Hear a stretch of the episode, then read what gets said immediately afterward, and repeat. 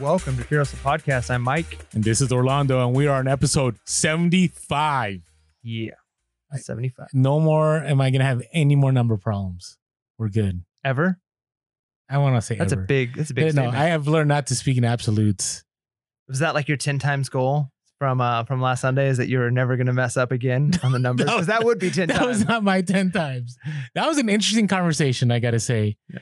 Just because uh, I think you and I agree, but we still disagree. yeah, no, it's good. That's agree. healthy. And that that's you know, having that conversation and kind of trying to hash out like what's beneficial is is is best because nobody knows everything. Um we all know a little bit and we're trying to work together to know more. And I do. Okay, so somebody called me out at one time about this.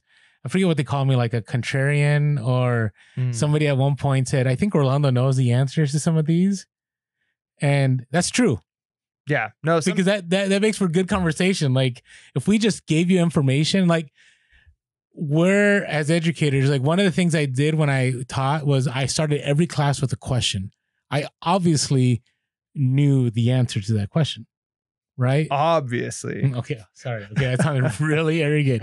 My apologies. Okay, for the most part, I knew the answer, but the reason, and I don't want me to get too crazy here, but that Socrates was, you know, very well known as a philosopher and and for being someone that could get truth through questions was because even though he knew the answer, he still asked those questions to guide people, and that's kind of what I'm trying to do in our discussion here. Is that hey, I may not know what the truth. I don't may not know what Grant Cardone is arriving to, but asking those questions will hopefully get us there. Yeah, that's true. It's good. It's good stuff. Anyways, that's not what this episode this is. This is not our, our level up review, but hopefully you guys enjoyed it and uh, got something from it. Uh, but today is the awesome update episode. Mike's favorite. Um, it's not my. I can't say it's my It's your favorite. fave. It's one of my favorites. Yeah, because then what does it mean about our theme episode? Theme episodes are not my faves. I like the theme episodes because we get to like I feel like an update. We're like rushing through everything. We're on the theme. We can focus on things. That's true, but I like the stories that we tell in the update episodes. We tell stories on the Yeah, theme. Not as much though. I like I like being able to talk story. I just Uh, like but that. interviews too. Interviews are up there. I love every episode we do. They're awesome. hey, we have a legit episode coming up. Interview. Should we reveal or are should we we? revealing? Anyways, this individual has been requested by many. So was Brad. By the way, Brad, son of a son of a seller, that was an awesome time. So if you haven't Yeah. caught that interview, you should definitely catch it, and we're gonna have him back on. And this next guest, he's one that I would say has some of the best Instagram stories because there's always some kind of knowledge, whether it's reselling related or just DIY related. They're there for you on Instagram. Some of you may know who I'm talking about now. It's coming up. Coming up next Sunday. It's going to be awesome. But let's jump into our update episode. How have things been for you, Mr. Orlando? It's good. I will tell you, I'm a little bit behind as far as Q4. I thought by now I had to discuss in the last But we're episode. not even into Q4. yeah, but we're only like three weeks away. That's true. Got to be ready. And hot items are beginning to sell already, Hmm. which is kind of crazy. But again, I I talk about this that sometimes those hot toys or hot items they don't necessarily sell after Black Friday. They sell before that.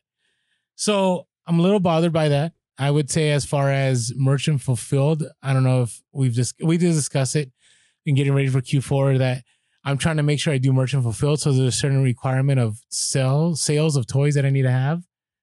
I haven't even done that yet.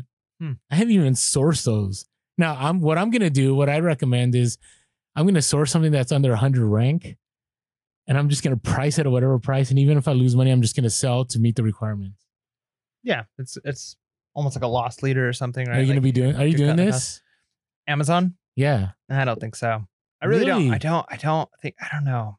Maybe You're leaving money on the table, Mike. I believe it, but I'm also like we talked about the last episode. I really do think I could way increase the amount of money that I'm making if I if I jumped on Amazon.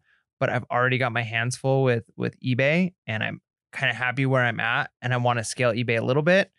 Um, I just I don't know if I'm ready to give up time with family, give up leisure time. I think eventually I'm going to get to a place like my wife will be staying home uh, starting in December, so her focus at that point will be taking on Amazon, taking on those things, um, and it won't cut into family time. So I don't know. This, I don't know if this is the year. Okay, this is what I'll say. I'll, I do recommend because remember, I wasn't this hardcore about Q4 four or five years ago. I still did Q4. So you can still do, I would say it's best, number one, to make sure you're merchant fulfilled because you never know. Come November, you might go, you know what? I really wish I did that. Right. So maybe it's best to take care of that. And the other part is you will definitely be better off for next year doing it this year. I believe that every Q4 you get better at what you're doing. I, I will be far better at Q4. I'm hoping this time around than I was a year before and the year before that. Because even your first Q4, you may think you have a handle on things. And you might. I mean, I would say if you paid for a decent course or the right mentorship, you might have done everything well and you probably won't have a better Q4 as far as knowing what to do. You may have a better financial Q4, but you got the logistics down. So that's just my recommendation. So.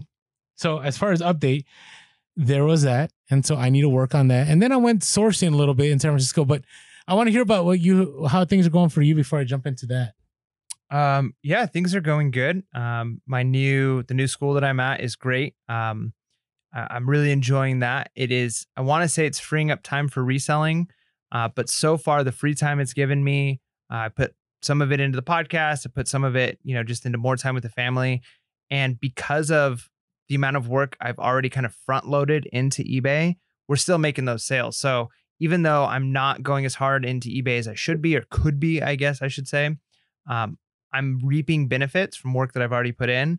And now it's like the extra time I have with my family, it's like, oh, this is amazing. So, um, you know, it's one of those things where, especially as we move towards Q4, uh, and for my wife leaving a, a full time job where she's making really good money, more money than I make, right? That might have to switch mindset of, okay, maybe need to take a little more seriously the reselling thing.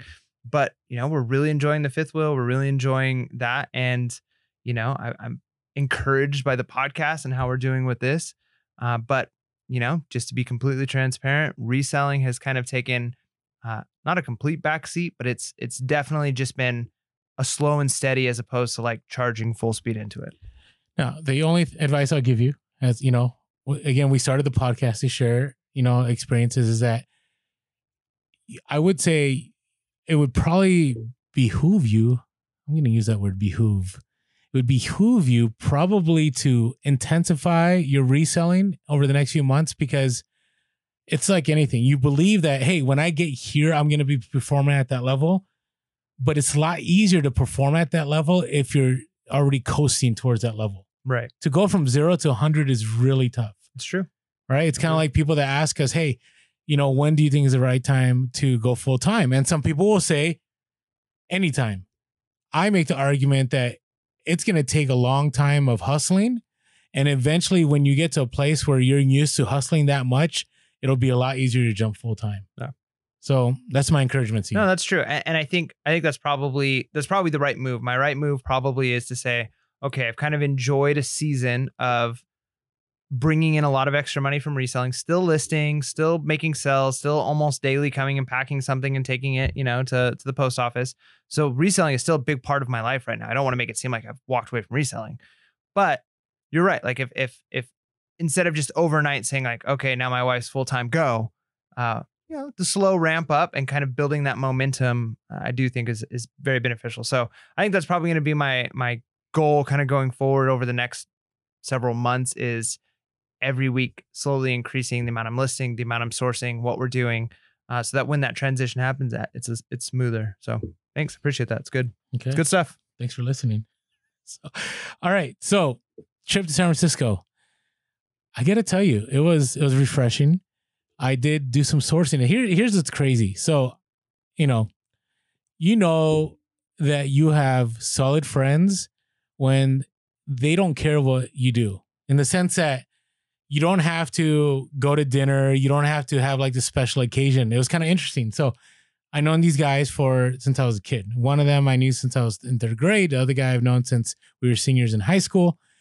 And we started hanging out and we're kind of like, hey, what do you want to do? And I just kind of sheepishly said, Can we go to Marshall's? I want to see what's at Marshall's because there was those yellow tag sales. We went. Actually, there was nothing. Spent 45 minutes. Nothing, right? They were probably like, "You've got a weird job." Well, no, and, but you know what? Here's the thing. They didn't. Like they were like, all right, cool. And I'm like, are you guys okay with this? And they they're like, whatever. As long as we're hanging out, we're talking about life, we're good. I'm like, all right. So then we went to some thrift stores.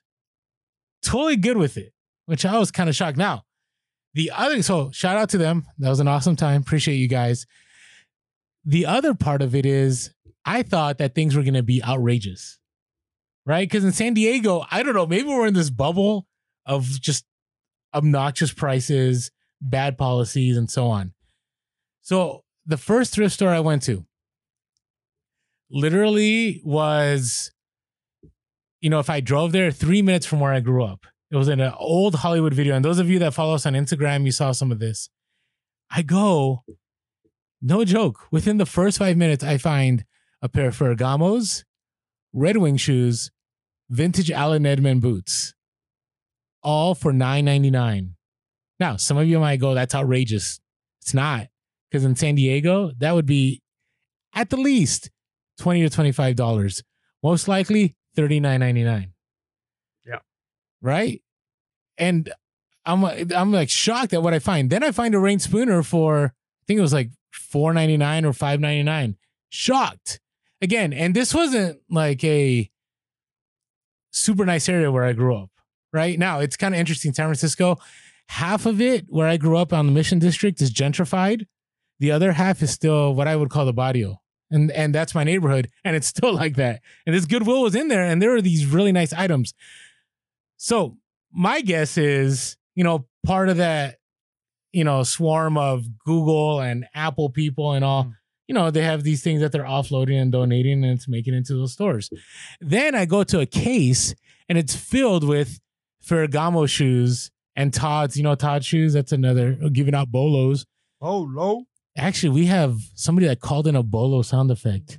Oh yeah. Did you hear that? Mm-mm. Should we play it on this podcast? Uh, maybe. I think I think it may, may be worth our time. I, I think it's pretty awesome. So we should we should do it. Well, I, I'm trusting you. We haven't discussed it at all. This is how organic this podcast is. Okay, so It better be amazing. Uh, oh, it it's it's it's there. It's there. It's there. So we appreciate you guys calling in, by the way. So I go there. I'm like, I'm shocked. I'm like, okay, where are the, first of all, why are the prices that's so good? And where are the other resellers? Like, why hasn't this stuff been scooped up? So I go in, I drop, I think it was like $40. I'm easily going to make at the least $200 net, at the most three to 400 net. Then we go to another one, 10 minutes from where I live. Show up, I found Pataloha. You know what Pataloha is? Mm-mm. So Pataloha is Patagonia Hawaiian shirts that are getting more scarce. Wow, we're dropping all these bolos. They sell for 50 to 60 bucks if you find them. Right. Then I find more Allen Edmonds and and not like cheap Allen Edmonds, you know, Allen Edmonds, there's different kinds. These were on the higher end. I find ballet shoes. I find so basically I find all these items I'm going, number one, either they're constantly restocking that resellers can't get them all, or maybe there's a shortage of resellers in the area. So I scored huge. Then the next day, thank you all of you that sent me DMs like, hey, Orlando, you should stop here. Again, one of the reasons why sharing is powerful. Like I had all these people saying, you should go here, you should go here, you should go here. I didn't geotag any of them, by the way, in case you're wondering. So the next store I go to, I drive a little bit out. This store was crazy. So you know our honey hole? Uh huh. This is like our honey hole. Nice. But it was crazy because certain shoes, like there was a pair of Keen boots that were sixty nine ninety nine. I was like, what? What is it? a pair of Cole Haan? Sixteen no seventy four ninety nine. But I scored so many good pairs of shoes and apparel at a decent price. So it, it got me thinking that one, we're in a unique scenario in San Diego. We really are. But going back to uh, our level up review, we could be victims about that. No, or agreed. We could say I'm it's not- our fault, and it really is. Like we choose to No. live here. but we still find good places to source. Yep. I'm sure you'll share some of that here in a moment because you were supposed to go to garage sales, right? Yeah, I didn't. Okay, but you still go went thrifting. I did. Yep. Okay, right? And the other component is is that there is such an abundant supply. I'm telling you, there was. I mean, I had to pass up on stuff because I had two huge suitcases. One was only filled up a quarter. The other one was completely empty, and I still struggled cramming them in. That one of the jackets I actually had to wear on the flight back. Okay, that's how much stuff I had. That's crazy. You're just like loading up. I mean, I can only imagine like wearing like 10 outfits. This was a puff coat. So imagine going through security and you've got like five shirts on and three pairs of pants. They'd be like, what is this guy? What is his deal? But you could probably fit a lot of, just wear your entire suitcase. So yeah, so that whole trip paid for. I mean, that whole sourcing paid for my entire trip and more. So I loved it. It was great going back to the Bay Area. Good times, good money. I will say everything win, is win, win. yeah, except everything's really expensive, really expensive. Except for thrift stores. except for the thrift- well, no, there's certain things that thrift stores are expensive, but yeah, from the hotel to the food to everything, I was kind of shocked. I thought San Diego was expensive. Oh my, San Francisco, it's an expensive place to live. No joke. So, all right, so that is my update. Nice. All right, so tell me a little bit thrift. How'd it go? Yeah, I decided not to go to garage sales, um, which was a really hard decision for me to make. I didn't get home uh, until very, very late Friday night, and so I had to make a decision. Um, I mean, I, and I typically get up early, but I had to make a decision. Okay, so I'm going to get up early enough. I'm going to spend time tonight mapping out. So you got to do that first before you go to garage sales, right? Or wake up even earlier to map out. So I'm going to lose half hour to an hour doing that and then I'm going to have to wake up early and get to these places because I'm a little bit further away from like the city now. Mhm. And so it's like, or I can sleep in a little bit and I can hit up a couple thrift stores and there's a few that I know that I can go to and I'm gonna find some stuff. And I probably the ROI won't be as big, but I could still get a ton of items. I could still source a bunch of stuff. I'm gonna be able to get a little bit of extra sleep and I'm gonna be able to see my son when he wakes up and stuff like that. So it worked out. I decided to do that instead of going to garage sales a big part of me was like really bummed about it, but it's that decision, right? Like garage sales, I would choose over thrift stores 100% of the time, Mhm. Except there's the human element of, you know, maybe I want a little bit more sleep or I want to spend more time with my family or whatever it is. So, um, was it as good of ROI? No, but I still walked away from, you know, a few hours of being away from home and probably three to four hundred dollars net profit. So not bad. And the nice thing too, I mean, thrift stores are never a, a guarantee, neither are garage sales. I could have spent that time out at garage sales and missed, you know. So, you know, I feel good about it, but at the same time, that means I'm like dying for garage sales. Like I almost feel like a drug addict who's just like waiting for like the next hit. And that's what I feel like for You for missed today sales. too. Today was good. Don't tell me that. It's Saturday when we're recording this, by the way. You know, we didn't go garage selling on Wednesday. so I am gonna share that though. That's my random story. Yeah. How good it So, was. Okay, so were you able to find lots of shoes, lots of apparel, like electronics? Yeah, I got some shoes. I got some electronics. Uh, I got some some some pants. Yeah, I did pretty good overall. It was it's not bad. Okay, and how much? How long t- did it take you to do that? The, the the thrift store that I went to is pretty far, so I drove almost an hour to get there. Okay, but it Uh, was worth your time. But I was only in the store for an hour, and then I drove for an hour back. So that meant I got to listen to podcasts for two hours, which I love doing. You re-listened to all our old episodes. No, I didn't. Just do that. joking. That would be That'd be terrible. Um, but uh, but you should do that. I'm just joking. go back, listen to them. They're great. Um, so really, if you think about it, my three hours of work involved two hours of me getting to listen to podcasts, which was awesome. You know what I mean? Like, Okay. a- and, I think I listened to a little bit of an audiobook. Only an hour in the thrift store, and I made that much. Not too bad, right? Like I feel pretty good about that. So, um, not a bad day. I'm I'm happy about it. I'm happy. About it. Okay, But well, I'm still good. missing the garage sales. Well, there's always next Saturday, and actually, phase two of garage sale season in San Diego is going to be starting up here soon. That's what I'm waiting for. That that's my excuse. I didn't go today because I'm waiting for Now that will also that will also mean that's the phase where you, there'll be more for you to get because I won't be out there as much because I might be doing a lot more retail arbitrage. So if you're listening to this and you're in the San Diego area, Orlando's busy. Get out to the garage sales. Yeah, but again, I did say that last year. I feel like I still should have gone to garage sales. True. You know, I don't know. It, it's such a hard, hard. Just give up. Saturday. Just just don't do retail arbitrage on Saturday, or do, save your retail arbitrage until later in the evening. Yeah, Like, but I the listen, morning. Like you're not. I, I, mean, do. I how much? How much retail arbitrage can you do between 6 a.m. and 10 a.m.? Here, here's the hard part with retail arbitrage with me. I've noticed this about myself. I cannot pack a shipment if it's after nine o'clock. I, I feel I don't know what's wrong with me, but I find that I can source all day, and if I get home around nine, I'll start. Then I'm like, eh, I'll finish this in the morning. Then that pushes back my sourcing. Do you get what I'm saying? Mhm. So now with Q4, that might might not happen anymore. And I am thinking of hiring a helper for Q4, specifically for retail arbitrage. So that might change too. So we'll see what happens. It's good stuff. All right. What's your crazy You random, story? random story. You Yeah, go first. I'm I'm basically gonna outline garage sales today because I thought there was a there's a lot to take away and it was different in the sense that today's garage sales, I felt like I had to pull out all the stops, like everything I knew about how to garage sell, I had to do to make it happen. And sometimes you have to do that. So the reason I say that is because the last few haven't been that great. Like I, I don't know, you know, you talked about last update episode. I saw your IG stories and it seemed rough, and it's right. It was rough. So this Saturday, I made a concerted effort, okay, that I was gonna make this happen. So we shared some of this. I, I did the research and I did by keyword. And I looked and I said, okay, this place is gonna have this item and this item, and this place is gonna have this item. And I'm gonna go and I'm gonna get up early. And what Mike said stuck with me, which I hate. But Mike had you said hate that I had some some decent advice. yeah, it just oh, it drives me crazy. So so Mike said, if you don't get up on at the time you said you were gonna wake up, that you're letting yourself down. And I'm a very big on loyalty and commitment and and being a man of my word. So I said I'm gonna get up at six. Success. so I said, I'm gonna get up at six to make sure that I'm at this garage sale early to pick up these items. So I looked, and the garage sale started at seven. And so what it was was a bunch of uh, TV ears. And those of you that follow us on Instagram, you know about this. So I'm just giving all the behind the scenes that happened.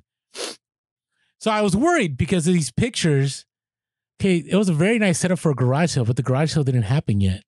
So was this from last year, or did they purposely stage it to draw people in? It's kind of weird. Yeah, whenever I see those on Craigslist where it's like the picture of the garage sale and everything's already set up, part of me thinks like, oh, like this is weird. Like Right? they already had this garage sale and the stuff isn't still there. Like, is it sitting outside right now in the weather? Like it's it's weird. Yeah, I don't know. So I woke up, and Mike was on my mind. It's a terrible thing That's at six, weird. Six should- in the morning. you shouldn't say that on the podcast. All right, it's too late. So I get up and I do. I get everything ready, and a lot of you guys don't know. My youngest son is my co-pilot on every garage sale. He's not in the stories, but he's there. So that adds another layer, right? Waking him up, getting his breakfast, like, you know, it's like trying to get out the house. So I go. I show up 20 minutes early. Crickets. I look at the address. I'm like, maybe I got the wrong address. I start looking it up. Nothing. I sit there, starts at seven. I sit there till 7.05. No action. And only one other reseller drove by and he was like, whatever, I'm moving on. So I'm like, great. I finally commit to getting up on time. I show up early, get nothing out of it. So I leave. Luckily, there's another garage sale around the corner. I go to the other garage sale. I pick up, you know, some pair of shoes and a backpack. I go back. It started. I'm like, great. What if they pick up? So I show up. Now, talking about I had to do every garage sale maneuver today at garage sales. I see all these TV ears. They had about 11 of them. Nine were stacked and two were on separate sides. I show up, I see this guy looking at him. I'm like, oh no. Now, if you know anything about me, like I'm still willing to try to get the merchandise. Right? It's a nice way of saying you're pretty aggressive. Well, yeah, well, sometimes you need to be. True. You got to be real. Well, this guy's just looking at it. He's not saying anything to the guy. I just show up. I'm like, I look at him. I go, you know, I want to buy all of these right now. How much? Like, I didn't even like. I didn't stop. I didn't. I just boom. And then the other guy goes, "Oh yeah, I was thinking about those too." In my mind, I'm like, "Sorry, man. You should have said your piece." Yeah, I think that's a good actually piece of advice because there's been a few times where I'm looking at something and I, I feel like you can kind of commit with a customer, or not a customer. You can commit with the the The seller- owner of the home, Yeah. yeah. the seller, and then somebody else could come in and you're already in the negotiation process and you can kind of cut them out. So even if you're not sure and you're still doing research, you could at least say how much you want for these, right? Even just saying that, and when they give you a price, Then if somebody else were to come in and start, you could be like, oh no, no, no, I'm I'm taking these. Even if you later decide that you don't want them, like you've already started that process. So the Mhm. fact that he didn't do that, like No, I kind of established my territory. And I know maybe out here in the comments, like Orlando, that was a jerk move. This was, I didn't do anything wrong. I just came up and just said, did he have one in his hand? I think No. that okay. No. He actually, Because I think if he's holding one in his hand and then you say you want to buy it, that that would be where I would say, okay, that's No. too far. they're on the ground. Now, here's what's interesting. So he goes, Oh, I got to call my buddy up. Now, here's what happened. I guess the guy, you know, partied late. I guess, well, that's what the other people were saying. Like, or somebody was out late. I'm like, that's so mean. Like, why would, do you realize you've lost your negotiation power by mocking the person doing the garage sale? Like, that's a bad move. Like, don't do that. I didn't do that. I just, you know, I was cordial with the guy. So he said it's his buddy. So he calls his buddy. And each of these, right now, I think the price is high because there's only one listing, but they're going for like $99 a piece. Okay. And there's nine of them. There's 11 actually, but nine of them are stacked. So he calls his buddy and his buddy goes, I'll do 75 for all of them. I'm like, all right, can you do 60? And then I noticed that the other guy is paying attention to what's happening. And then I go, you know what? I'll do 75. Yeah, because at that point, because you've told a story and you've actually got a little bit of flack for that, where somebody was making an offer and you came in and you you offered Mm. the higher price, right? Let's not bring back the other story. Sorry. So that I mean, you're preventing you had to prevent that from happening because I that could did. have happened to you. Now that that reminds me. I mean, just the fact though that you were able to do that. Now, whether or not people think that was too far, the fact that you're able to get in there and actually negotiate when somebody because because I I know myself I can be a little timid when like it comes to asking. I'm getting a lot better. Like I'll, I'll ask, I'll do things, but I'm not as assertive. But um, interesting quote. Oh, Quote of the week. wow. just dropping it in there. Uh, the best way to dominate is to do what others refuse to do, which is a quote that actually comes from the 10x rule from Grant Cardone. We haven't got to that part of the book yet, but so I figured I'd throw up. that in there. Uh, but it's true. Like, in order to be that successful, you got to be willing to do things that other people aren't willing to do, and and you know, you did that for better or worse. All right. So that's what I did. but but I, I'm serious. Like you have to be aggressive at times. Like remember, this is a business. And I'm not saying being aggressive, be a jerk or be rude. I'm saying just be assertive. Right? And in the end, it worked out. Now here's what's interesting. So there's two others there. The you know, I got the nine and there are the two others, and I was like, hey, can we throw those in too? I'll buy those too. And he's like, oh, no, that's for me. Right. I leave. I come back to get my other stash. There's other people with those two in their hands. And the, one of them goes, how much? He goes, ah, I think he said something effect like effect of, I'm, how about 30? I'm like, wait, I know what just happened. The guy realized he made a bad deal. So my other tactic was, get in my car and leave ASAP. That's what I did. But think about that. Like, so you got to move quick too, right? You you can't play like once you make that deal, unless there's Are something worried, else. like that they would come back and like say, "Oh, never mind." Not that they, they'll say never mind, but you know, I still I had only had half of the lot with me. The other half was still in the garage. You could have. I mean, it would have been a terrible move on their part to go like, you know what? I don't know. I got to charge you more. Like, I don't know. I mean, have you been in that scenario before? No. I've never been. Like, I don't know how I would react But if there that was that one time, and I told the story. There's one time where I was at a, uh, there were these two guys at this house, and they were moving, and the one guy gave me a GPS for free, and the other one, as I'm like walking away, and I'm still looking at other things, I'm like, oh, I wonder if there's anything else here I want. He's like, you're just giving that away, and he's like, yeah, man, we're not using it, and I'm like, I'm out of here before before they decide like, yeah. you know what, actually we want because they gave it to me. It's like it's yours, you can have it. I'm not gonna let them decide that that's was a bad choice later. And if they decide that, it's gonna be when I'm gone Agreed. and it's listed on eBay. so that's part one of garage sales. So part two is Oh, you're being selfish. no, because I I think these are valuable things, and maybe you don't. I don't know. No, they're valuable. I just this is like garage sale 101, like everything I had to do to make things happen. Now, we'll hopefully you didn't miss that the night before I already had planned out the routes. I already knew what I was gonna get. I had mentioned that. Buckles, where am I? You know I love buckles, and there's a lot of money in buckles. So I show up at this estate sale. You know, you do the hey, how's it going? Right? You try to break the ice. And automatic this guy, I go, how much for the buckles? And he tells me seven a piece. I'm like, ooh, like I'm not gonna pay more than five bucks for a buckle. Mhm. Just because usually when I buy them, I'm buying bunches and I don't know, like some of them may be valuable, some may not be, right? But with five dollars, chances are you're gonna be at least sell it for 10 or 20. So I ask him how much. And again, you get thrown with, well, what do you want to pay for these? Right. And our response always is awkwardness. So I said, I don't know. What are you thinking? A minute and a half. Did you time it? Did you start your? It, no, it's on my. So when I did the Instagram story, the whole video of the whole negotiation was three minutes.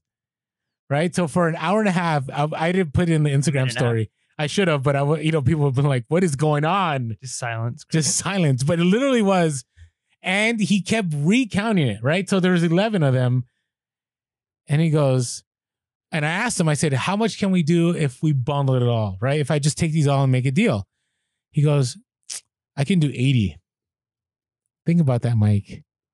Seven a piece, but I offered to bundle them for a lower price, and he said 80. Yeah, he went up. And then I go, then it got really awkward. Then I go, 80. That's not the number you gave me before. He's like, oh, oh. So then he recounts them again. Then he goes, I could do 77. What? You can't make this. This isn't the Instagram story. It was, I'm telling you, this is what happened. So then I'm still in I mean, this. that's just a guy who's holding his ground, man. He, he should have just been like seven dollars a piece. wait, wait, what wait, if I wait, bundle wait, together? Let me rewind Seventy-seven. Let me rewind a little bit. I forgot to mention that the initial one was a hundred dollars. Okay, hundred dollars, and I said, "Why a hundred? He goes, "Oh, this one's worth more." So I said, "Okay, remove that one." So he removed that one. That's how he landed with eighty. And then we got to seventy-seven. So then I go, "Listen, I'll be real with you. I can't pay more than five dollars per buckle." He goes, "Yeah, lowest I can go is seven. Wait, what? I'm bundling here, man. Like, what do you mean? I didn't say that. I thought that internally in my mind. So then, this is the next negotiation tip. You walk away. You don't 100% walk away and leave it, but you act like, eh. So I go, you know, I'm sorry. I just, I, I guess we just can't make a deal. And I walked away. So then I go to snapback hats. How much for these snapback hats? $5 a piece. I don't buy snapback hats for more than three bucks unless it's something I know I'm going to make money for. I'm like, yeah, I guess we can't make the deal. So then he leaves and he goes talk to his friend. He goes, so what are you willing to pay for the buckles? I go, 55. He goes, okay, we'll do the 55. So I scored all those buckles. Now, then I asked him about the really expensive one. Still $30. Now, that one is worth probably 30 to $50. So, anyways, I had to pull all the stops.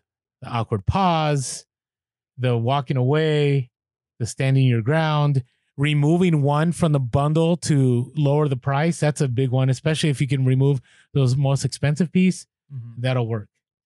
So, it worked out. No, that's good. And I think it's we've talked about it before, but there is a psychology element to it where the person might want a certain amount for it, but once they know you're willing to pay, like you said, I would buy them all. I buy them all at five dollars a piece, and then you walk away. It's not just that they didn't get, you know, the amount they wanted, but now they've lost fifty five dollars, Mhm. right? Because they could have that and they've turned it down. So that now hurts a little bit when they're doing the negotiation. It, they're not feeling it, but the moment it's like, wait, if he walks away, I don't have that Mhm. money. I can have that money. Like then it becomes a loss, even though they haven't lost anything. They're in the same spot they were before you walked up to them. It now feels like they just lost fifty five dollars. Agreed. So what happens after that? They're they're like, "Hey, I have a whole bunch of hats," and then he offered me the. The unfortunate thing is that all the hats that he offered me weren't worth anything. Hmm. but he was willing to go three dollars on each hat, and I probably would have been able to get more. Anyways, garage sales, you can still make deals happen. That that that day, I mean, this morning or you know whenever you're listening to this, I'm probably gonna make eight hundred, not just on the just not just on the speakers and the buckles, but I I picked up some Georgia boots for two bucks. I picked up some other items. Probably gonna make. I put conservatively on on Instagram. I don't know if I put on Instagram. Maybe I put on TikTok. I'm gonna make eight hundred net. Probably gonna make over a thousand dollars. You're good at this, man. I'm not that good. No, it's this. not that I'm good. It's what Grant Cardone said in the 10x rule is that luck doesn't happen. Doesn't just happen, right? You have to be consistent. And again, if you're consistently out at garage sales and you're consistently being assertive about those deals, you'll land upon No, them. it's true. I, I I- I've experienced that myself. Um, You have. I've had I've had big deals. I've had big sales, um, and I know a big part of it for me is we were really big on research, and I don't do as much upfront research as I probably could do. And the more I do, and and part of it's just experience, right? Like the number of years you've done it helps. And same thing with me. Like I am so much faster and better today than I was when I first started. You know, so I, I agree. I would never attribute your success to luck for sure.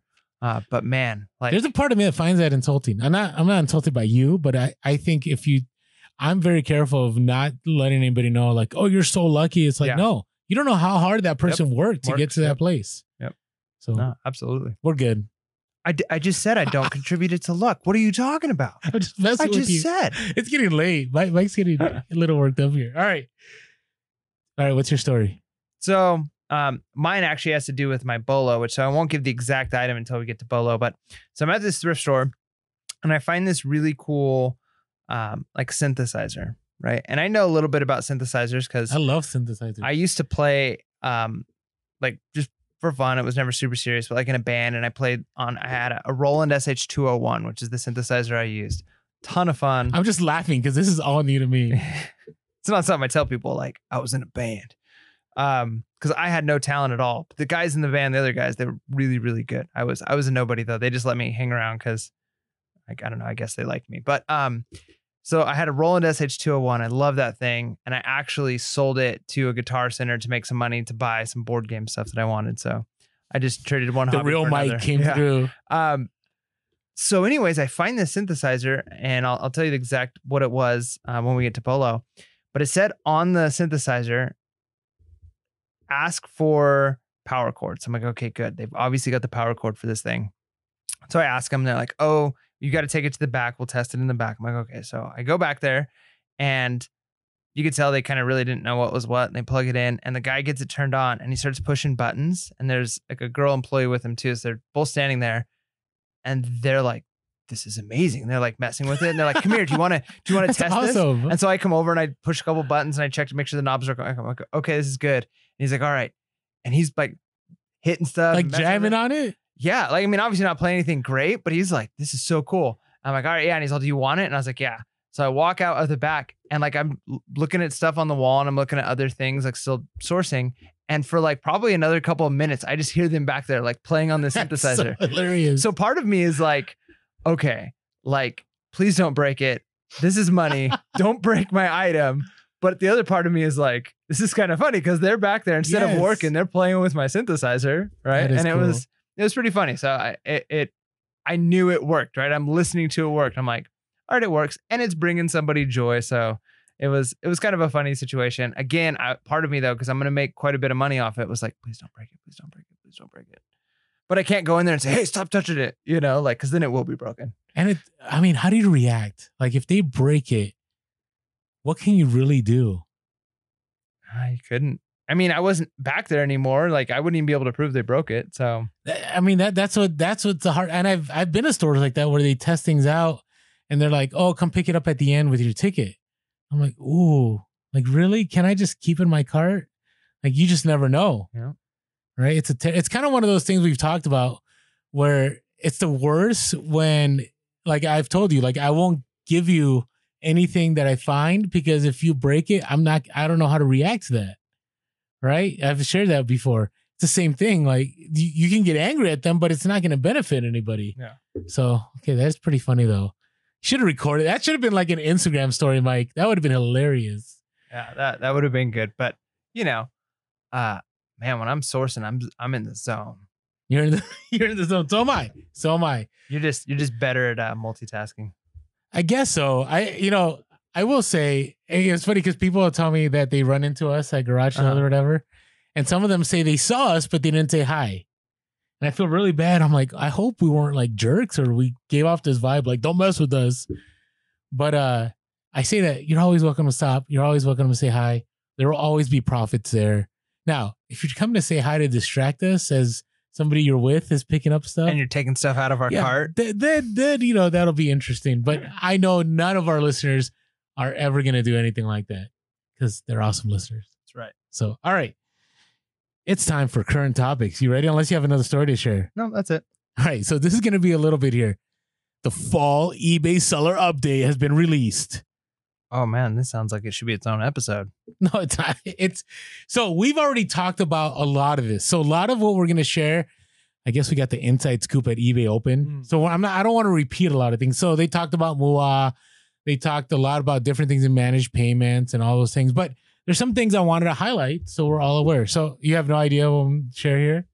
Okay, Nada. I'd like to. What do you got for me? I'd like to hear your thoughts. So they talked about managed payments, and we talked about how they're rolling in more sellers. yeah, I got a, I got another call. You did? I got another. Did you call. answer this time? I answered this time, and I basically said like, "Thanks. This all sounds great. I'll do it once you do the global shipping program." And how did they respond? Okay, thanks. And then they hung up. Okay. Now, the other thing we didn't talk about in the other podcast that you should be aware of is up until now, you have to fund your own shipping. Like it doesn't come out of the out of the payment from the buyer. You get what I'm saying? So you have to have money in PayPal, which isn't a problem if you know you sell a lot. But if you're new, that can get kind of tricky. Let's say you only have like three sales and you have maybe 20 bucks, but the ship is going to cost you 30. It's a little sketchy. So be careful. I mean, you I love don't don't get us wrong. You know, eBay is our bay, but if they try to convince you, be aware two things. No global shipping for now, no eBay's global shipping program. And number two, you're gonna have to figure out ways to fund your PayPal account to pay for the shipping, which is kind of crazy. But in time, that's all gonna get fixed. That's what they talked about. That's the other part that not only, you know, that's eventually gonna get fixed. So you can, you know, right out of the buyer payout, you can pay for shipping. And number two, when it comes to managed payments, is that you'll be able to refund right through Seller Hub, That's so nice. right? That would be so nice. it's kind of weird like that you like it's the unknown thing that you have to figure out that you have to go to PayPal. Yeah, you have to go to PayPal. I, I still and even then i go this is kind of tricky Yeah.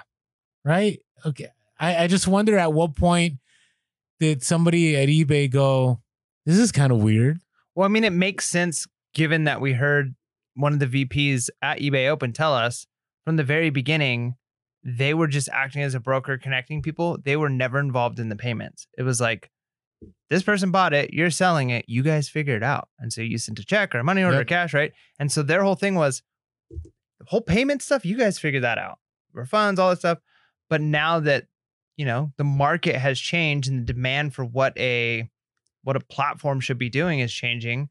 Um, they have to figure this out. And so yeah, it, it kind of makes sense that even with PayPal, you had to do it on your own and and eBay wasn't handling that. But now that they will, it's nice. It's it's one Oh, less I- step. i can't wait i think it's going to be great i think once global shipping gets in there it's just going to make everything and again remember one of the things that didn't get mentioned in the update but what we were told at ebay open was once everybody's transitioned and everything's in play like getting a best offer and accepting an offer sometimes leads to an unpaid item Mhm. that's not going to happen anymore it will automatically be paid Yeah, that'll be so nice. that'll be beautiful We wanted to take a quick moment to thank our sponsors for this episode. All right. Counter offers. So again, I'm just highlighting certain things. You know, I'm not a fan of reading out everything. There's things about, you know, if you sell cars and and other things that are on the seller update. I just want to talk about certain things we felt were important. So now you'll be able to send offers to items that are in people's carts, which it's it's great. I I didn't know that you weren't doing that. You know what I'm saying? Yeah. No, but that's cool though because somebody might not be watching something, but put it in their cart. Yeah. So it's not just going to be watchers now; it's Yeah. going to be people in carts. The other part is they now can will be able to counter offer the offer you sent them, which Oh, I, that'll be huge. I thought that already happened. No, remember we had that conversation where I told you that we'd get, I would send out an offer, and then the message that I would get back, I would get a message from them saying, "Thank you so much for sending the forty-five dollar offer on the Cole Haan shoes. Uh, would you be willing to do thirty-nine? Right? And it's like, well, that's weird. Why don't they just send me an offer? And so I send them the thirty-nine dollar offer on it, and then they accept it. But then I realized, oh, it's because they can't respond back with an offer. Now, what I'm really hoping, and we'll we'll take credit for this one, is that what we suggested to the VP of eBay was that there should be a drop down menu that if people want free shipping, you can change it to free shipping in in your counter offer. Do you get what I'm saying? Yeah. And, and and really that's just semantics. Like you're just arguing over like because no matter what, it's it's the bottom price, right? Like Yeah, but they, could- they talked about. Sorry, am I talking over you? I'm not trying to cut you off. Just want to be careful. okay. Okay. So Mike and I had a discussion about this earlier. So what what they said is that they did all these surveys and they they actually tracked what is the major thing. Oh, it's not surveys. They did some data mining, I guess. And they what they tracked was that majority of counter offers that are sent to sellers are for our buyers asking for free shipping. And so we recommended, hey, if that's the case, what just allow us, even though it, yeah, it's semantics, psychologically, they agreed with us that in their studies, wherever it shows that if the buyer thinks that they're getting free shipping, they're more likely to ma- to purchase the item. It's silly. But it's so dismissive. I mean it does it does help. It does help uh the ease. I mean, it, it's not as big of a deal, I guess, if it's um calculated shipping. It's different than if it's like a, a fixed price. Because fixed price shipping, you know, when you have fixed price shipping, it's easy enough just to say, like, oh, okay, I'm charging seven dollars shipping, so I'll just take seven dollars off of the principal cost, right, of the item. But where that could really get tricky is when you're talking about, you know, calculated shipping. Mhm. The c- scary thing I think with that is you might not necessarily know what their shipping cost is, right? Because if they're there's some items that you send if you're not sending like for instance if you're sending through UPS because it's a big item or FedEx if they live out in the boondocks and they're not in the in a in an area where it's easy to access there's mm-hmm. extra surcharges and stuff attached to it so if you just click a button that says free shipping and all of a sudden you realize like hey it's an extra $15 to ship out to this area it's a big deal right is instead of just saying like well I can lower the cost of the item a little bit and then they still cover that weird surcharge and I've done it before where I've offered free shipping and then I ended up losing money. So you got to really be careful. All right, next one. Promoted listings are only going to show up once in a search. You know what that's about? Have you ever seen a promoted? Do you do Yeah, promoted listings? I do. Okay. So what happens sometimes on the same page, it'll have your listing and then your promoted listing. oh right now it's right, only right. going to have one, which I'm not sure how that's a win for us. it might not be a win for us in the short term, but even as a customer, like I could see how it gets confusing when you see something at the top and you're like, oh, okay, maybe not that item. And you scroll down and you see it again. I don't know. That's kind of weird. I don't know. I, I, I'm happy that it gets double exposure now. Let me read what eBay As a says. seller, Let me read what eBay says, and maybe it'll make more sense. They said, in our ongoing effort to optimize the vis- visibility of promoted listing placements, we're shifting to a mix of promoted and non promoted listings at the top of search results. Now, a mixture of promoted and non promoted listings will be eligible to appear in the top search rankings. This is designed to balance visibility for both promoted and organic non promoted listings, depending on the relevance to a buyer search and quality of a seller's listing. but that didn't, but that doesn't say what you just said about there only being on the page once. That that seems to be No, no. addressing something different.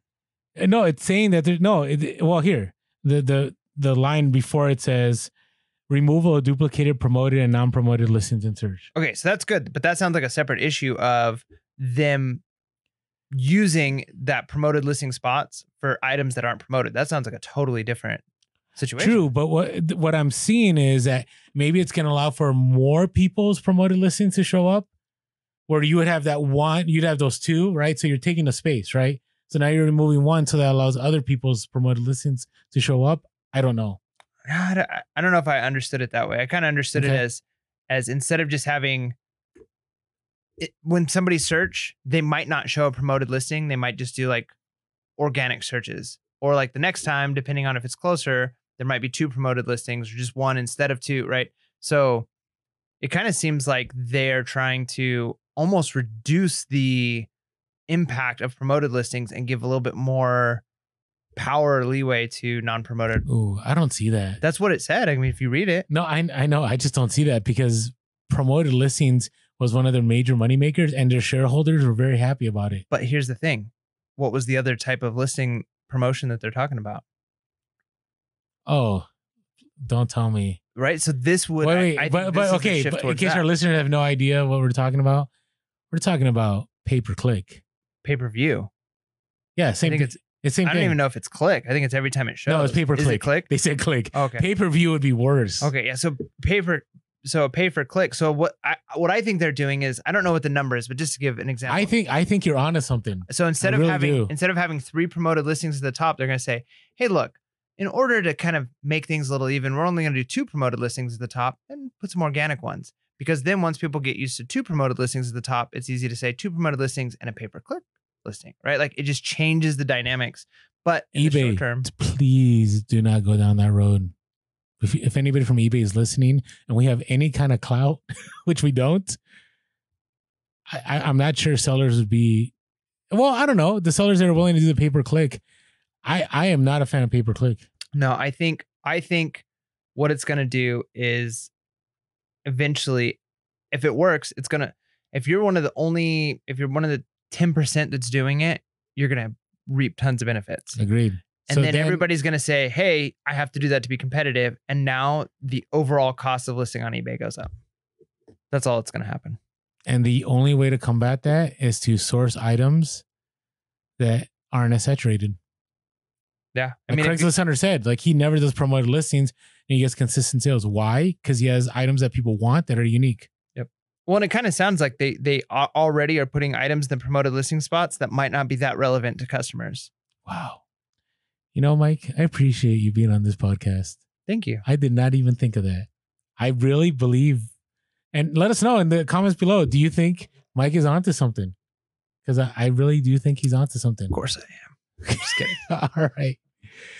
All right. Hey, uh, so, hey, before we move on though, real quick, this gives us an opportunity. If you have not subscribed to us on YouTube and you're listening to the podcast, it'd be great. Sometimes we drop videos. It's been a little bit, but you know, we may over time drop some more videos. Right now, we're just trying to focus on these two episodes a week. So subscribe and hit that bell button. You can also find us as Pure as a Podcast on Instagram, Facebook, and TikTok. And you can find us as Pure Cast on Twitter. It's taking me a little work because I'm trying to change up how we say that. So also you can give us a call 619-738-1170. That's 619-738-1170. And we actually have a phone call to share today, which is going to be our soundboard for Bolos. Sweet. That's going to be a new one. And uh, you can also shoot us an email, pureasapodcast at gmail.com. That'd be great. Thank you guys all for the reviews. As, as we always say, it's one of the best ways to help us by putting us higher in the search for podcasts. And last of all, if you want to say thank you in a monetary way, which we're always grateful, which consistently has been happening, which we are just humbled about that, there's a PayPal link below. We really, really appreciate it. So thanks so much. Thank you. Did I cover everything? I think so. That was a lot faster. That's good. Okay, good. All right. Next step, our next item here in the seller update. So they reiterated new item specifics that there's actually going to be a bunch of items that are going to be pushed into maybe different categories, and you may have to, you know, change some item specifics and certain items. I got to tell you, eBay has pushed us so much. Yep. They've actually said that certain items, if they don't have the item specific, even though the listing may have that word, they may not show up in the search. Or maybe not to the extreme. The other kind of way of thinking about it is you can be in the top spot with a simpler, easier title that isn't like keyword spammed. That might not even mention the word. Like they they showed us examples. Like somebody might be looking for a certain type of dress or a certain type of shoe, and the words that they type in might not even show up in your title at all, and you still might be the number one or number Mhm. two spot because you were specific. And people three, four, five below you had the exact phrase that they used in their search in their title, and yours was still at the top. So item specifics, it's a big deal. It could be a little time consuming, to be honest. There's a lot of times where you know, I try and copy somebody else's listing that is already sold of a similar item and just hope that they've filled in all of it. And when it's like, oh, all the item specifics are in, I just need to change like maybe one measurement here or there. But when you got to start from scratch, man, sometimes it's rough. Yep.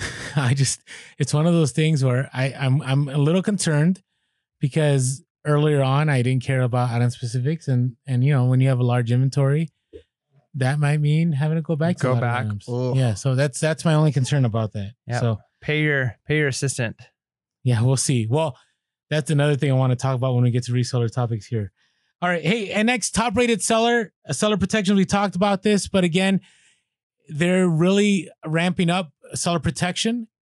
And the way they're doing that is if you offer 30 day returns, not free returns, 30 day returns, and you're a top rated seller, there'll be greater protections for you. And you can deduct a return up to 50% if it does not arrive back to you in the condition. Like, let's say it's new and they remove a tag or something, you can uh, refund them up to 50% if you want. And also, if there's like a false INAD, item not as described claim, you can claim that and they'll refund your shipping up to $6. Yeah. No, that's good. One thing I was a little uh, kind of shocked because when we were talking to the the the execs over at at eBay with this, we were with some other um, people who who are on social media, and I was really excited that they talked about all those seller protections.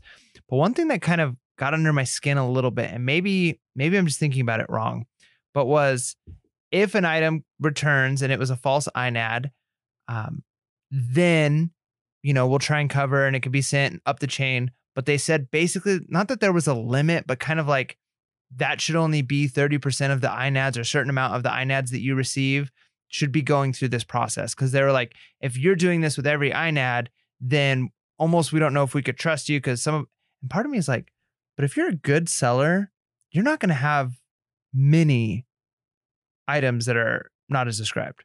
Correct. It's going to happen occasionally, but I would assume that majority of them that are coming back from customers, if you're doing your job correctly as a reseller, is because the customer is trying to get free shipping or get something out of it. Mhm. So the idea that it's like, well, if you do it for every single INAD that comes through, we're going to basically put it on hold to like, wait, what's going on here? But at the same time, that kind of says like you trust the buyer over the seller because if you're a good seller, maybe a once in a while, like I still have ones here and there where it's like, oh, I totally missized that or I I, I missed something. But that should be like very, very rare, right? No, you're right. You're right. I, I will say something that may upset some people, but I just have gratitude for eBay. Uh, yeah, I do too. No, no, no. The reason the reason I say that is like I see your point. I really see your point. But here's the thing. When you do Amazon, like Amazon does none of this. Amazon does not care. Right? I mean, the only other platform I know that really reaches out to sellers and tries to do things for sellers is Poshmark. But not even at the scale that eBay does, right? Because we've gone to like Posh Fest, well, we went to one, right? Mhm. Posh Party Live or something like that. And it wasn't like a it was like a get together, like, hey, let's meet other poshers, but it wasn't like eBay rolling out the red carpet, letting you know how special you are, how much they care of you, take care of you. I mean, reality is eBay doesn't have to do any of this. eBay doesn't have to offer seller protection. But here's the difference. I think they do. Okay. And here's why I think I think it's great Well, that they do. to a certain point, but they don't have to like make an announcement. They don't have to have a Q&A. VPs don't have to join with uh, like talk to people. Like when when Here's has Amazon done any of this? Okay, so here's the difference. Okay. eBay's platform is different than Amazon's. Even Agreed. though Amazon is primarily or a lot of their sales are coming from third-party people, that's not their market. They're not trying to broker Even though It- it's 58% of their sales. they're not trying to broker a third-party person with a customer. They are they are the store, right? And and they're benefiting right now that third-party people are sending stuff in, but they don't need third parties in the same way that eBay does. eBay doesn't sell a single there isn't a eBay store selling stuff, right? It's all third party. They absolutely 100% have to take care of their sellers. Amazon doesn't because Amazon sells their own stuff. They're their own store. so here's here's okay, go ahead. You, It's a difference, right? Like you have to admit that's a difference. I kind of feel this way. I'm going to use this analogy. I'm going to go to Star Wars here. Mike's like, where are you going with this? I feel that Amazon is the empire and that eBay is the republic.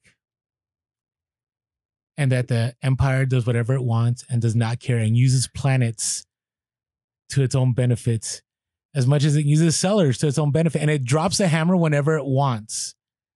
Right? And and again, I'm good with that. Like you think about Amazon, you think about what Amazon did with FedEx, and that's the other reseller topic here. Is that Amazon used FedEx not for its services, but there's a news story that came out in the Wall Street Journal that Amazon basically used FedEx to learn what, how FedEx does things, and now Amazon's going to do what FedEx does and cut. And, and they have they have cut FedEx out, and I believe they may eventually just cut UPS out. Yeah, and and that makes sense. So, I guess the point I'm trying to make is they're two different types of platforms. So Yeah. it makes so as a seller, yeah, you get the benefit of eBay wanting to take care of because they need the sellers. 100% need the sellers. Without without sellers on eBay, there's no eBay. I think Amazon needs the sellers. they 58% is third party, Mike, how could they not need the sellers? Do you know what I'm saying? but not in the same way. They could and are moving towards the sellers. I think in, in a lot of ways, you talk about it all the time. They could drop the hammer at any time. It's their sandbox we're playing in. They could change the rules. They're moving in the same way they did with FedEx. And we even say, like, how long is the Amazon train going to last? Mhm. Are they going to keep going this way? Or are they eventually going to be 100% they're stocking, they've got the contracts they're doing, and maybe third parties is such a small portion of what they're doing. So it's just two different platforms. They Amazon is going to take care of their biggest third party people for sure, but the average person selling little things here and there is not important because that's not that's not what their platform is. A customer, it's just they're just two different types of platforms. It makes sense that that eBay is going to help the seller, whereas Amazon is going to be more focused on customer. Makes sense. Yeah, or you know, taking people's private labels and making it their own, or you know what I mean, like all these things that they do. And I really, I'm hoping that eBay with this managed delivery systems, like the eBay fulfillment program, or you know whatever it's called, it's called managed delivery, that it'll be different than Amazon, right? And and again, I'm done with my rant after this. But how many times have I sent in stuff to Amazon, and it's like, no, you're gated now, or this is stranded, or we removed this listing. I mean, I get DMs all the time. They're like, "Hey, Orlando, I sent this stuff in, but my stuff is stranded. Why?" And I go, "Well, either Amazon just said we're not doing this listing anymore. Amazon decided to gate you. Maybe you need some kind of training that you don't know about, right? Who knows? At least eBay. And again, we're not sponsored by eBay. Okay. eBay takes the time to communicate with us and say, these are the changes. I may not be a fan of the pay per click, but at least I know it's happening. Yeah. And I, I think with the difference between the two is you you are still willing to do Amazon and you will even push me and say like hey you should try Amazon this Yeah. because you know even with all of that stuff it's their sandbox with their rules is a treasure of opportunities Correct. it's huge because it's it they are For the- now. for now they so now if ebay were to pull the things that amazon is doing you wouldn't be on ebay Possible. I mean, if the profit's good enough, why not? So, but that's what I'm saying. Amazon, you're willing to take huge losses and you're willing to ha- put up with, hey, they changed the rules on me, but I'm going to keep going. Mhm. Whereas if eBay was changing the rules constantly and changing things, and if you sent things in or you did stuff and they all of a sudden like you lost the listing and they double charged you and they wouldn't, or whatever it is, you'd be like, I'm not using this platform. It's not worth it. So that's the difference. That's why eBay does what they do for customers because it's just different. I think it's a, I think it's a valid point. I can't disagree with what you're saying. I just it's the empire and the republic. The republic is trying to beat the no, empire. because you're that's that that that is putting out there though that like eBay is good and Amazon is bad. That I don't think Amazon is bad. I'm not saying they're bad. Sure, you are. Just saying they're an empire. I mean, it depends on what side of the force you land on. But here's the sad thing: this is getting who- obnoxious. who- who does eBay want to be like? I'm not going there.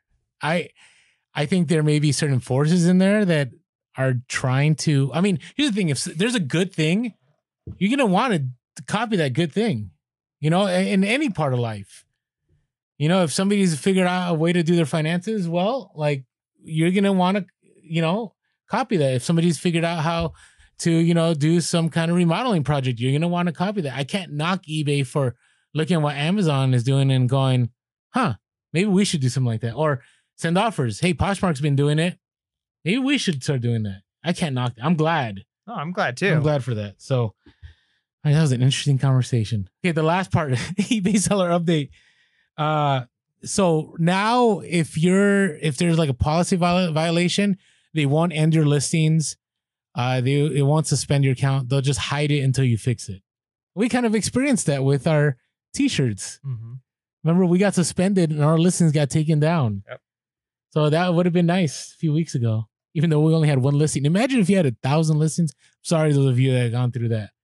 It's it's kind of nice that you won't have to deal with that again. Yeah. So, all right. So I shared a little bit about our next. Anyways, that's the eBay seller update. We didn't cover everything. There's stuff about Terapeak. There's other stuff about inventory op- optimization. All you have to do is Google eBay Fall Seller Update 2019, and it'll take you to a link. You can read all about it. Now, other reseller topics uh, I had discussed about Amazon's empire building. So it's kind of crazy. Like Amazon, like I don't think a day passes where I'm taking my my kid to school or going somewhere that I do not see an Amazon van or an Amazon truck. Kind of interesting. Uh, do you do you experience the same? Yeah, no, absolutely. I mean, that's I think going back to my point, that's the reason that's the reason they can be non non seller focused because the reality is they don't need you in the same way. And we in some ways are just as sad as it is, because if you want to call them an empire, which it is, we almost get to like grovel before them and say thank you for letting us kind of benefit from you, right? Like that's really what's happening. And not that that's a bad thing because think of how many people Amazon is helping, not just sellers, but customers, right? Like I get things so much cheaper and I don't have to drive as often. And I just think about like the- And it's fast, like one day, Yeah. sometimes hours. it's it's crazy how fast things come. and even just Amazon, I think people are going to look back years from now, 20 years from now, 50 years from now, and see like the, the different revolutions that we've had the agricultural revolution, industrial revolution. I think Amazon is leading a revolution in the sense of the way people buy stuff. Like now, I won't buy anything. It doesn't matter what it is. Like I'm going to buy like a, some cleaning spray. I'm going to buy, I'm going to look at the item that has the most reviews, the most stars, and I'm going to read some reviews before I get something. Before, you used to go into a store and you maybe pick the cheapest one or you like, Mhm. oh, I've heard of that brand before. But now it could be like an off brand that has the higher reviews, and people are like, this is cheaper than the other one. It actually works better. I've used both. And it has changed the way now Amazon, I would say, has literally forced companies to create better products. Well, that and I won't buy anything if it's not Prime. I want my stuff right away. It's kind of annoying. The other day, I, I bought a shirt on Amazon and asked for Prime, and it still took six days. Yeah, Amazon has been bad about that. But if they build this shipping empire, I think that's going to stop. I think the scary part is, and I saw this, I'm not an Apple person, so I'm sorry for offending all of you that um, He's missing are out. part of the Apple uh, cult. Just kidding. the Mac uh, cult. but Apple experienced the same thing and for a short term when they got rid of Google Maps. Like Google as a software program did a lot of things way better than Apple did. And Apple wanted to do it their own way. And during the initial phase jump between they got rid of Google Maps, they got rid of Google this, they got rid of and they did their own. Like now you've got to play inside of their their world only. Um, at first, man, people were furious It because it didn't work well, right? Like it took a long time. And so I think we're seeing that to small extents with Amazon. And I think they're taking a slower approach, but things like getting rid of FedEx and hiring their own trucks and they're slowly getting to a place. And I think there's going to be some some growing pains. But yeah, it is going to be Amazon through and through. They're not going to need third parties for anything. Right. Like I can even imagine like they're the the people who come to do bug spray for Amazon are going to be Amazon employees. Like everything is going to be Amazon. Like they're they're just growing and expanding into so many markets. It's it's truly incredible. But at the same time, you know, it's opening up opportunities and making everybody's life easier. You get better products for cheaper. If you're a seller, you get to, like it's pretty amazing. So and it's pushing other companies as much as I hate the fact that like eBay now is pushing like you got to have free free shipping. You have to Amazon is pushing other companies, Walmart, Vons even. I'm thinking like once Amazon started doing free grocery deliveries or like really cheap grocery deliveries, it forced all of the other ones around us to start doing it. And so it it's good for it's No, good for innovation definitely makes things better for the consumer and the seller. Yep. So agreed. because as people have more money in their pocket because they're not spending as much, they go buying that random trinket on eBay because Your trinket. yeah, There you go. my duck decoy. All right. So that's our Amazon discussion. Okay. I wanted to share this. So I put an article out on Instagram about Depop. You know what Depop is? Uh, no. It's another listing platform. And supposedly now this wasn't by a major, you know, newspaper not newspaper, major online news. Do newspapers exist anymore? News source. Um, yeah, yeah. They're, Like they're, they're be- print. despite newspapers. being an emoji on, on the phone. Yep, yep. Okay. There are print newspapers. All right. Anyways, I still like them. Uh, I'm done. I, anyways, that's a whole nother discussion. I do like books though. I still like picking up books and reading. So Depop, there was this article about how it's a it's the new platform, like it's a popular platform for Generation Z. Right. So I threw it out there on Instagram and I remember one of the hustles of the week was Thrift Bro a couple weeks ago sold a Wu Tang shirt for $250. Okay. Wu Tang. And I just needed to say that. And so it led to this huge discussion because I had asked, okay, are we late to the party? Right? I- I- do I need to list all my 90s vintage stuff onto Depop? So huge. I was surprised at how many people commented. Hmm. And people were saying, you know, yeah, I think so. Great. I just, somebody actually said, hey, right after you posted that, I posted something on Depop and it sold. Hmm. I'm like, wow. And then other people are like, it takes months. Like things don't sell. Then somebody else said, this was crazy to me. This is what leads to our reseller topic here. Somebody said, I haven't tried B- Depop, but I cross post to Poshmark, Mercari, Curtsy, Relove, and Tradesy. And then That sounds intense. and then there's another platform, I think it's Trade Posts. Shout out to you guys. I know you're trying to start something new that's out there too. And there's there's also the real real, right? There's also I don't know, there's Bonanza that I use, Mhm. right? I mean, there's so many. And so I've really been trying to use List Perfectly and Vendoo and trying to do Poshmark and I've been using Chrome extensions to share my Poshmark closets. But I'm going like, is there too much? What do you think? Is there too much? I mean, are, I don't know. You got a 10 exit. Oh my goodness, That's possible, right? No, but I do think How about I just three exit? Yes. Um, I don't know. I think, I think it depends on your model. I think there's a way where you can go all in on one or two, or you can be partially in on multiple and get similar results. Right? Like if if you're all in on just one platform, your total income might be the same as if you're just partially in on several. So I don't know. It depends on what what you want to do. I mean, it might be better to be all in on one, but at the same time, the nice thing about having your, you know, I guess your eggs in different baskets is if something happened with one of them, if things fell through, you're still moving, right? Can you imagine if if eBay's website went down for a couple of days and there was issues with something, That'd be rough. it'd be rough. But if you were if you're still moving on Amazon you're still moving on Poshmark, or you shifted all your focus now there, you'd be in better place than if you're like, I've got to start from scratch on another platform. No, I agree. I mean, I've, I've shared that August was a rough month, but on eBay for me, but Amazon helped compensate a lot of that, right? So I get it. I'm just and and I just bring this up to our listeners just to, to think about because Craigslist Center had shared that it's just it's it was too much in the sense that eBay works really well. They do some Amazon. And so, you know, they're going to keep doing that because it gets a little out of hand once you add a third and a fourth platform. And I know some of you out there are really good at selling. I saw somebody on TikTok, they're nine nine platform seller. Nine platforms.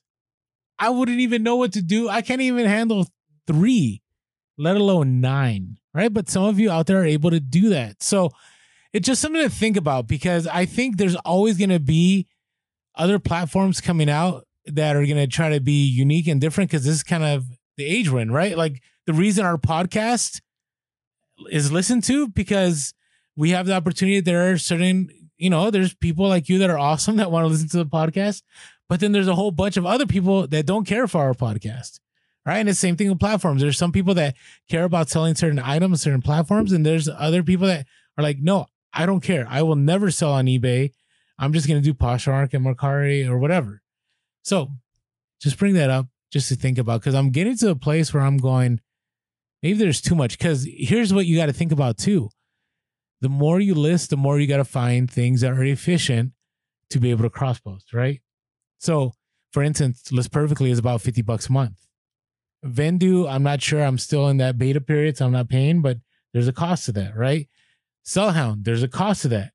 If you use certain program Chrome extensions to share closets, there's the cost to that. How's that going, by the way? It It's a beast. It's great. Like, it, so it's it's sharing closets, but are you getting sales? I've no, well, then but but again, I can't. The reason I haven't brought that up yet because I only have about 50 items listed. Right now, if I have 500 items listed and I'm sharing like crazy, I'm not getting sales, then I'm gonna have to reevaluate. So I can't. That's why I didn't make that judgment call yet. Mm. So I need to get there first. But again, anytime I do list perfectly or I list to whatever Depop or Mercari, I'm taking away from eBay or I'm taking away from Amazon, which is in the end supporting my family and a little bit more. So good, good points. things to think about. All right, so that is our reseller topics. Are you ready for our bolo? Let's let's hear our new intro. Are you ready new for our intro? Our bolo transition. All right, let me play this. Got to get to the play screen, and obviously Mike will do his magic, so it plays out. Yo, yo, yo! It's not the first time and not the last time you'll be hearing from me. This is at Supreme Vintage California. Um, just finished your newest episode of Stoked on all the bolos, hustles y'all are sharing. Just wanted to give you guys a little free soundboard of my own creation. If, uh, maybe you'll get a kick out of it, maybe you can use it, who knows. Here goes. Bolo. Paulo. Bolo.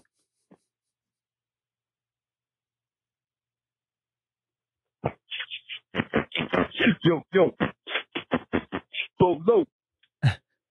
Found chicka bolo. That's all I got for now. Keep it, keep it up, guys. Thank you so much. Nice. That was a lot of them. So I think what we'll do is uh I could divide those up into like the four of them that there are, and uh, we can alternate uh, a little bolo soundboard to inter- introduce. I like that. Bolo. It's good stuff, man. Thank But, you uh, for that. Thank you for calling in.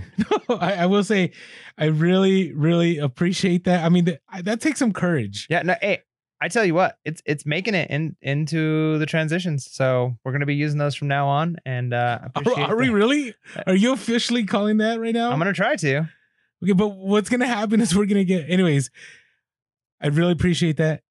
Thank you so much. And you also had shared some other items, which we'll share at another time. So thank you for your voicemails. Really, really, I gotta. I listened to that. And I'm like, that takes some guts because once you leave that voicemail, that's it. You can't take it back, right? Yeah, And so now it's gonna be in the PHP archives. That's right. So thank you so much. Really appreciate that. And again, if you want to leave us a voicemail, 738, actually, actually 619 738 1170. We're here for you. Yeah. All right. Bolo. Here we go. What do you got? I didn't want to interrupt this bolo. Okay. so mine's an interesting bolo. And I bring this up because I've had awesome sales as a result of this. And if I've already shared this, please let me know, but I don't think I have. Is whenever you pick up like stereo systems, don't sell them all together. Separate them out. Hmm. Right. Or, I mean, I'm not saying do it right, but do the research. So I've had two instances where I've made a killing doing this. And the, not two instances, my whole reselling time, two instances in the last month or so. So first was a set of Onkyo speakers, Onkyo stereo amp, and Onkyo, I think it was like a receiver. I don't know what it was. I paid twelve ninety nine for all of it at the store that shall not be named. Wow. Sold the speakers for 80. Nice. Sold the stereo amp for 180. Nice. and the other thing I have listed for 180. Now, I saw other listings on eBay where all these were together for 200. And I go, I wonder if I sold these separately if I can make more. Sure enough, I can make more. which might even be uh, just a strategy to use. And we've heard a few people have done the same thing when it comes to like eBay arbitrage. You know, find people because I just sold, and this is probably a mistake, but I sold a bunch of NES games, I saw that. old Nintendo games, and I bundled them together. And I, I looked up a few of them, and they were, you know, some, some of them selling for five, some for 10. And I didn't want to spend the time listing all of these games together. I didn't find any that were worth a ton. I listed them, I bundled them together, they sold. But I know that if I'd have broken them up individually and there was one in there that I ended up looking up later because somebody bought it right away, um, that that one game sold for like 15 or 25. And it was like, oh, you know, I, I probably lost, I probably could have made an extra 20 or $30 had I broken these up. But if you're willing to do that time, there's tons and tons of things that are put together already in sets that you can buy and break up. Um, you just got to be, you got to know what you're doing and you got to be willing to put in that effort. Yeah, and you got to figure out if, if it's worth it. So you're talking about the reverse, and I'll give you an example of the reverse where it worked to my benefit not to do that. So remember that crazy Disney estate sale? Oh, right. So I sold a set of this wasn't a hustle of the week, was it? No, I don't think it was. I think I posted it on Instagram. I had nine Disney like John Deere, Mickey Mouse farmer like figurines. And the person, so I I lotted them all together for 300 something. The person offered me 235 for just six of them. And I took it. I usually don't part this out, but I'm like six for 235 and I only paid $5 for each of them. It's a major score right there. Kind of hustle the week material. So it worked to my benefit because if I sold them individually, it would have taken a lot longer to get, you know, that money back. And I have the other three pieces which I'm gonna bundle together and I'm gonna see if I can get 99.99 for them. Right. And in the end, that whole time at the States, I paid 300 for everything. The monorail I picked up, these pieces, a bunch of other Disney stuff. So in reverse, it works. Now, the other thing I sold, this is the other reason it's a bolo is do you remember those huge tulip stand Bose speakers? Yeah.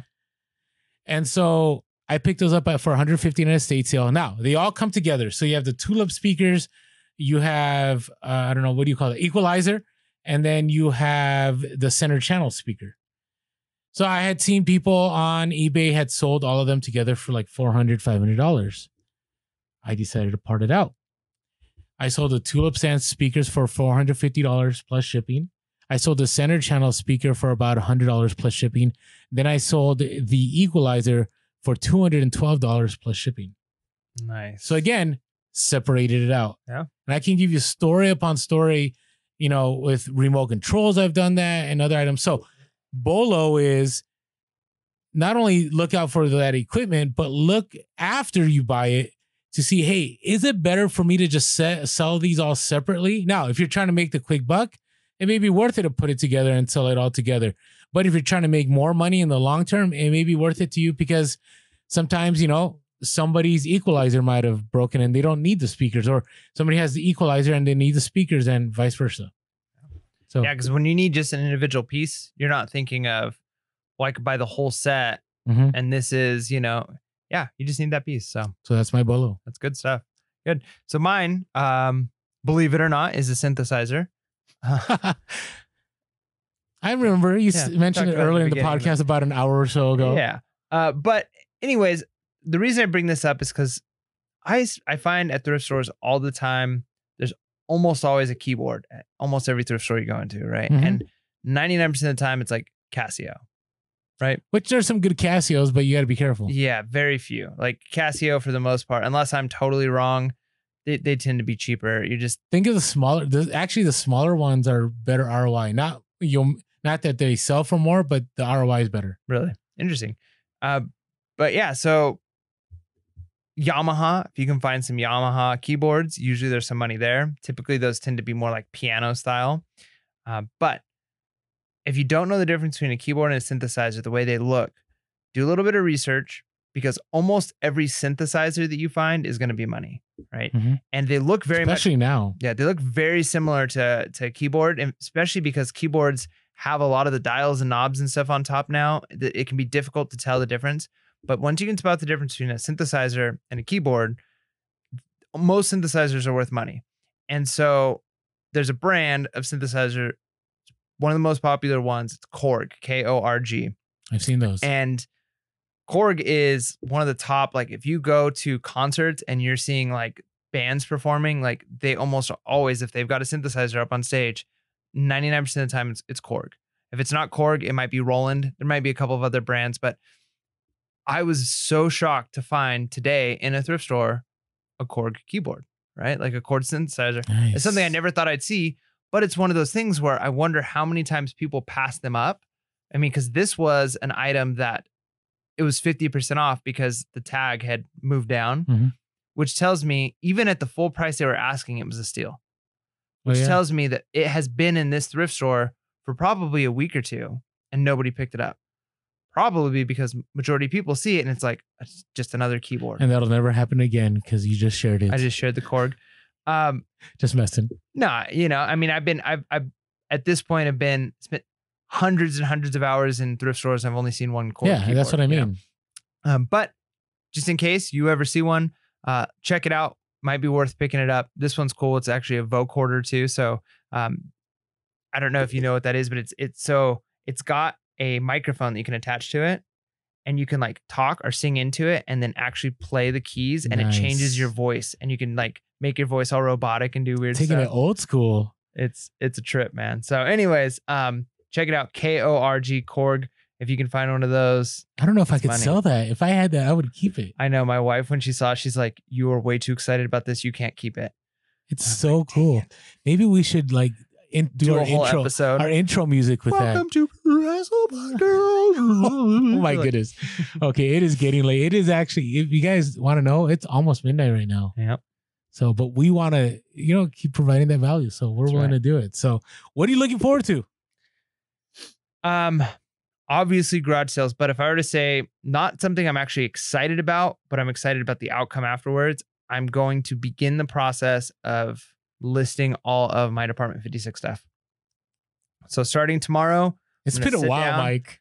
yeah, it- it's a big, it's been a big undertaking because it's one of those things where it's like I'd rather just do it all at once, like in one go, or maybe a couple instead of just like one item here. Yeah, I hear, I get what you're saying. because you're in the you're already in the zone of a Yeah. certain type of pictures and listing.